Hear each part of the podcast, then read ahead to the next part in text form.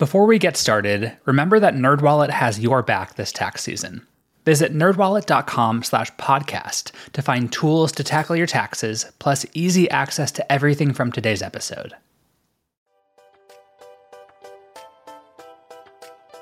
Welcome to the NerdWallet Smart Money Podcast, where we answer your personal finance questions and help you feel a little smarter about what you do with your money. I'm Sean Pyles.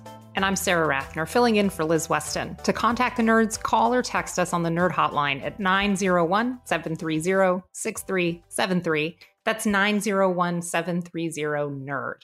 Or email us at podcast at nerdwallet.com. And to get new episodes delivered to your devices every Monday, be sure to subscribe. And if you like what you hear, leave us a review. This episode, Sean and I answer a listener's question about how to shake bad money habits. But first, in our This Week in Your Money segment, Sean and I are talking about back to school shopping and how to save money this time of year. Yeah, it is somehow that time of year again. Some kids are already back in school, and whether or not this year is going to be in person, remote, or some kind of hybrid, anyone heading back to school is going to need some pencils, notebooks, and maybe a new pair of pants to give those pandemic sweatpants a break. And maybe a few Lisa Frank Trapper Keepers, just yes. for good measure. Well, those are mandatory, of course. Absolutely. As usual, our nerds have dug deep into how to save money on back to school expenses. So we wanted to share some of our favorite tips with you, our dear listeners. That is right. So back to school shopping strategies really fall under three main buckets. The first one is don't spend money when you don't have to. The next one is about being being a clever shopper. And lastly, it's about knowing how to deploy your dollars. So let's start with the first one, which is not spending money if you don't have to. And Sara, what are your thoughts on this? Know, this is a really great lesson for kids and for yourself about being frugal and also maybe practicing a little environmental friendliness. We always say before going to the grocery store, look in your fridge and make sure you're not about to buy something you already have. The mm-hmm. same goes for back to school supplies. Look in all the closets, look through last year's backpack. Kids might have unused notebooks, boxes of pens and crayons that are still good. So any item you already own is an item you can cross off your list. It's also an opportunity to have good conversations with your kids about not getting something new just for the sake of it. I was guilty of this when I was a kid for sure, where even if I had a perfectly fine backpack at home, I wanted a new one because it was new year, new me. And we just don't need to do that anymore. So I think it can open up a conversation, like you were saying, about being environmentally friendly and thrifty. Maybe the one exception is the 64 crayon box of Crayola hmm. crayons mm. with the sharpener in the back. I mean, oh, yeah. okay, that's the one you need new every year, guaranteed. I feel like that's insurance to make sure your kid is cool from day one. Maybe with an existing backpack, you can do something to decorate, put a keychain on the zipper or sew a patch onto it or something to make it feel different, but it's at a fraction of the cost. Yeah, I remember going into eighth grade and I covered the straps of my backpack with duct tape so that everyone knew that I was listening to Nine Inch Nails nonstop. I feel like people put like rows of safety pins on their backpacks. Oh, yeah, I was doing that too.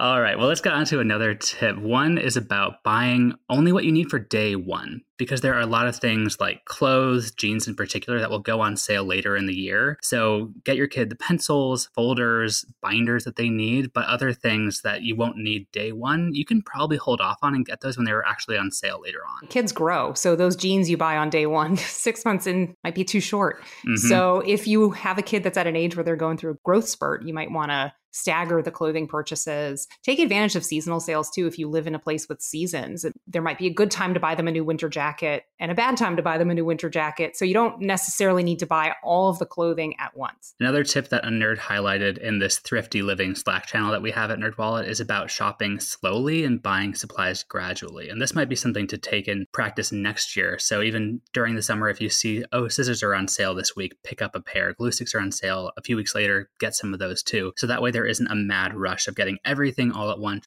So, another thing you could think of is used supplies that are left over from previous school years from people in your community. Facebook has really great buy nothing groups that are divided up by neighborhood. So, you can search and ask for school supplies on those groups, get things for free, pick them up from your neighbors' porches. A tip that I got from a friend of mine who's a preschool teacher is to look for creative reuse shops. And these exist in every state. You can get leftover arts and crafts supplies, construction paper, yarn, crayons at a fraction of the price. We have one where I live, but I looked up one in Austin, Texas.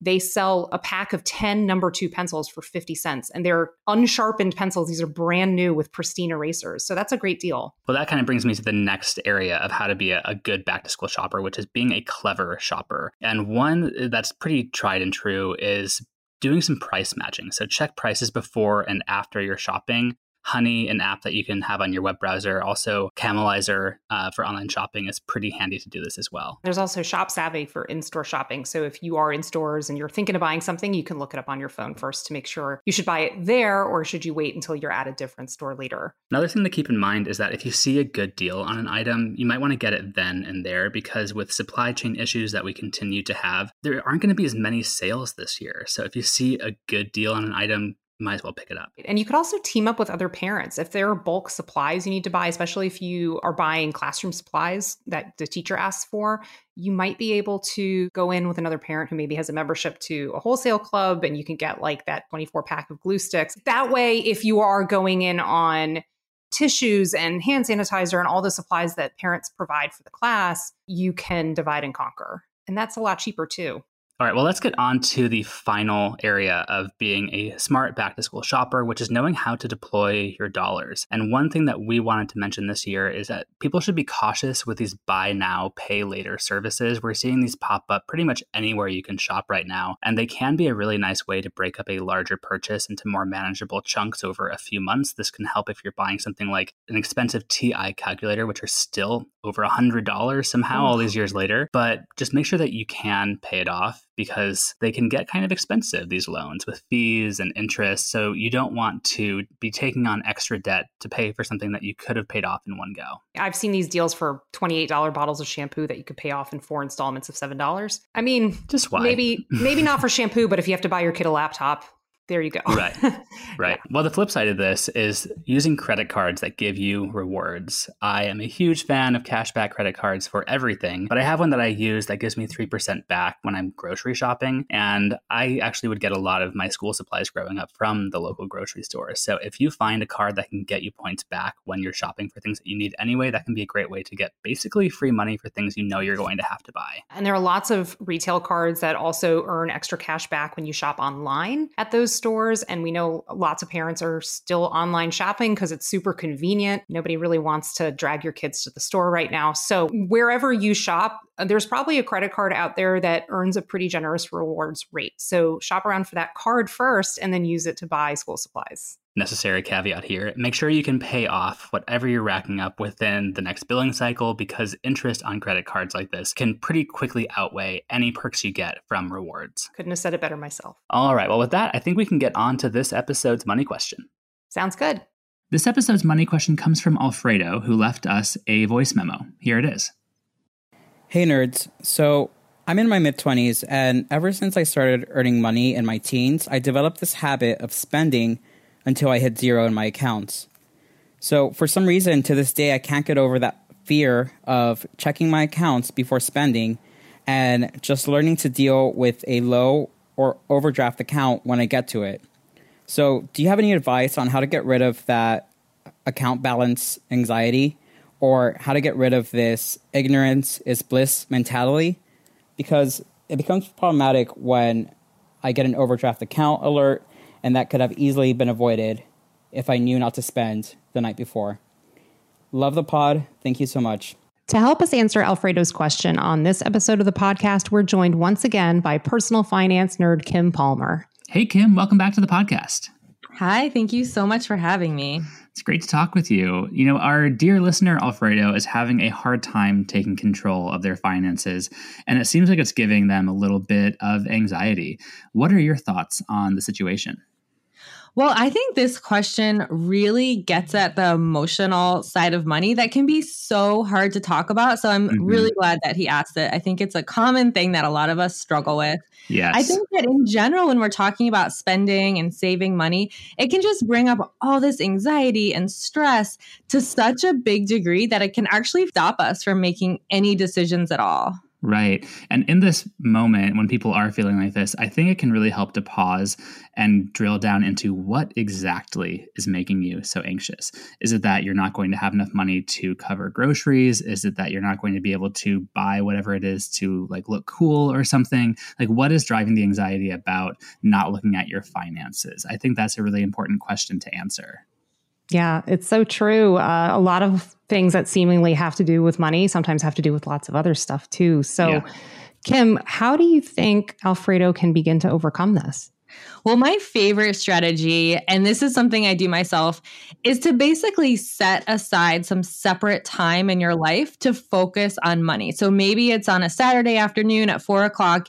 You put it on your calendar so you know that you're going to be working on your money. You are mentally prepared for it. You clear your schedule so you don't feel like you should be doing other things. I think sometimes extra mm-hmm. stress can come if we're feeling distracted or you're trying to work on your money issues or to dos while you really should be working or doing something else. So clear your schedule and then just try to make it as relaxing as possible. Maybe you put music on, maybe you clean your home up first, whatever helps you feel mm-hmm. relaxed. Uh, and if you have a partner that you need to coordinate money issues with, invite them and make sure you give them a heads up so they're mentally prepared to have this conversation too. And then yeah. basically you can just start tackling what it is that you have to do. Maybe you have a list. Maybe you want to start by opening up your credit card or bank statement and studying it, and you can go from there. I think that's a great idea, providing some structure so that way you can make it easy for yourself to start building the habits of proactive money management. And with Alfredo, I think it might be a good idea for them to start just by pulling all of their bank statements and see what they've spent money on for the past month, maybe even three months if they're feeling really ambitious, to get an understanding of how much they have coming in, where their money is going, so they can understand how they might direct their money a little bit better. Now, that's an exercise I really like, especially if you take the judgment out of it first. Pretend mm-hmm. you're looking at a total stranger's bank statements and just write down where their money is going.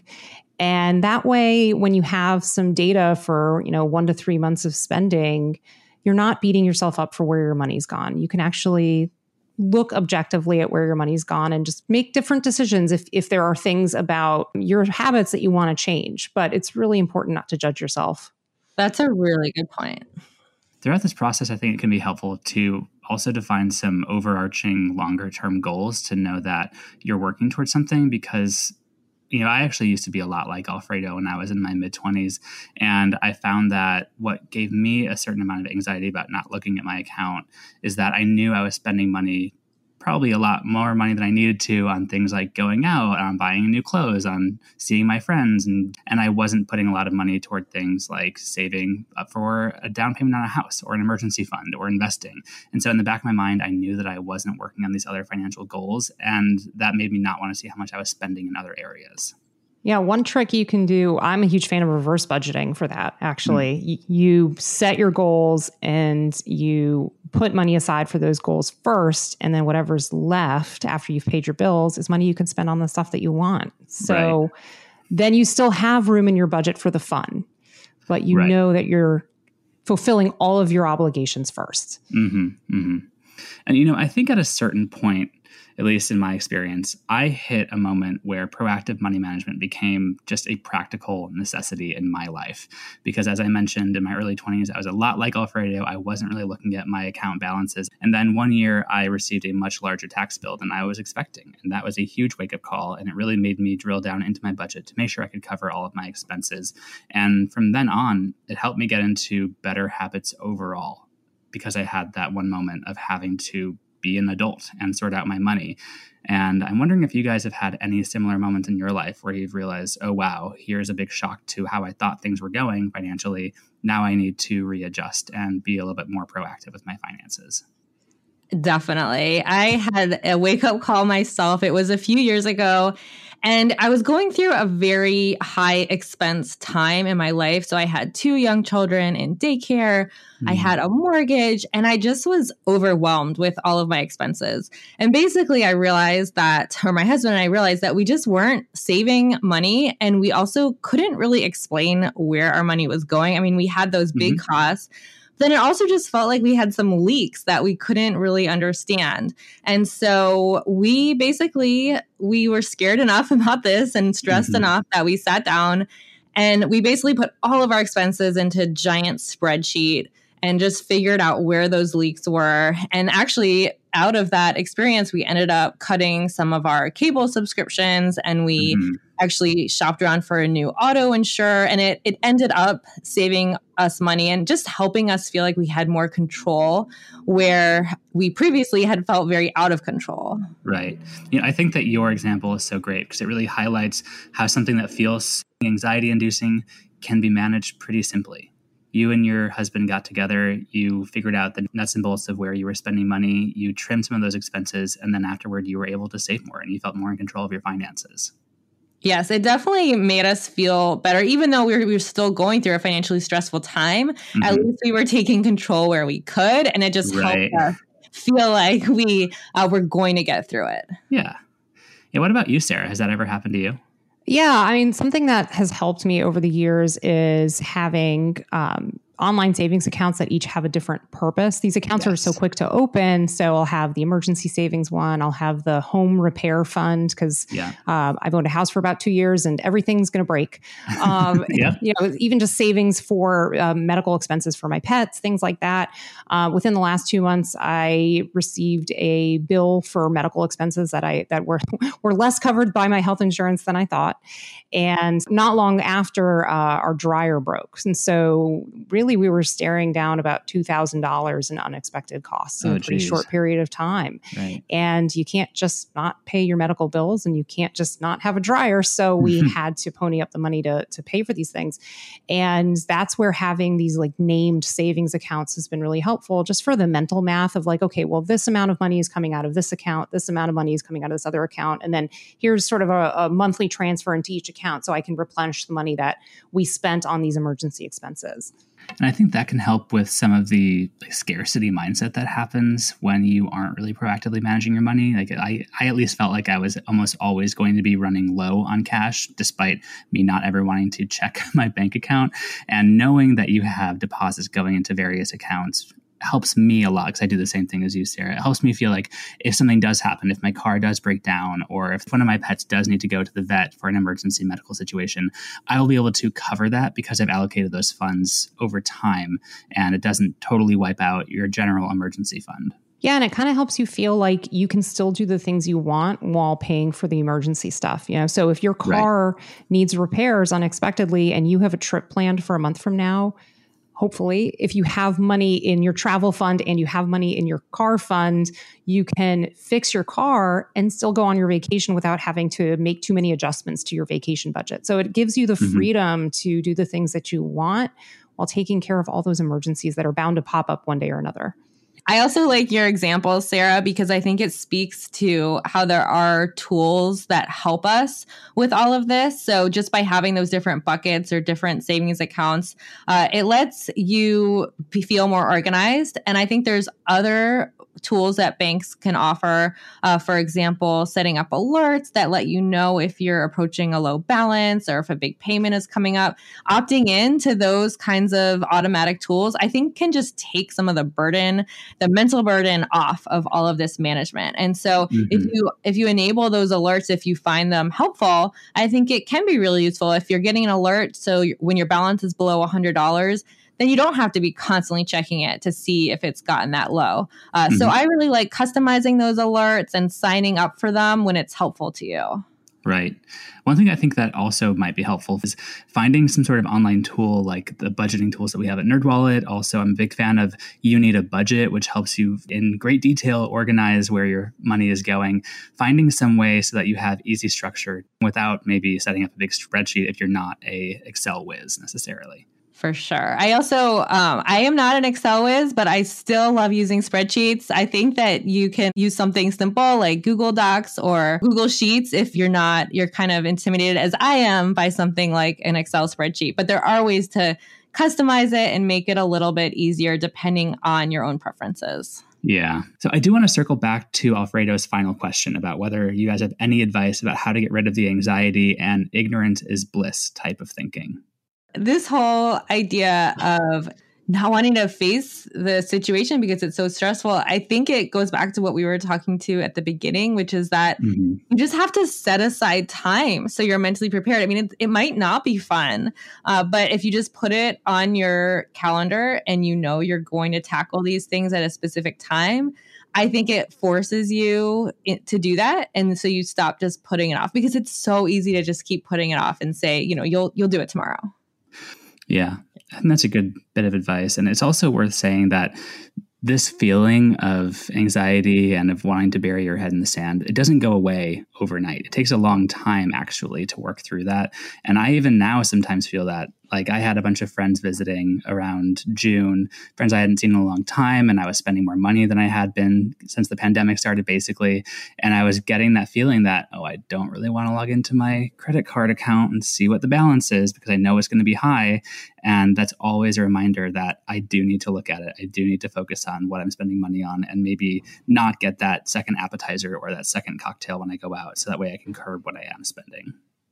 It also seems like Alfredo mentioned that basically one source of stress is running out of money and getting to that zero balance. Mm-hmm. And so I think it might also be worth just putting some time into thinking about how to make sure you are giving yourself more of a cushion so you're not running down to zero or you can, you know, try to avoid that. So sometimes that might mean have a month and just cut out some of your expenses that you can live without. Maybe you're going to be really strict about, you know, going, not going to any restaurants or whatever it is that would help you make those cuts, just so you have that cushion. Having even a $100 uh, in your bank account that you are not going to dip below, I think it might help uh, address some of that anxiety because I th- it seems like for Alfredo, some of it is around just running out of money. Right.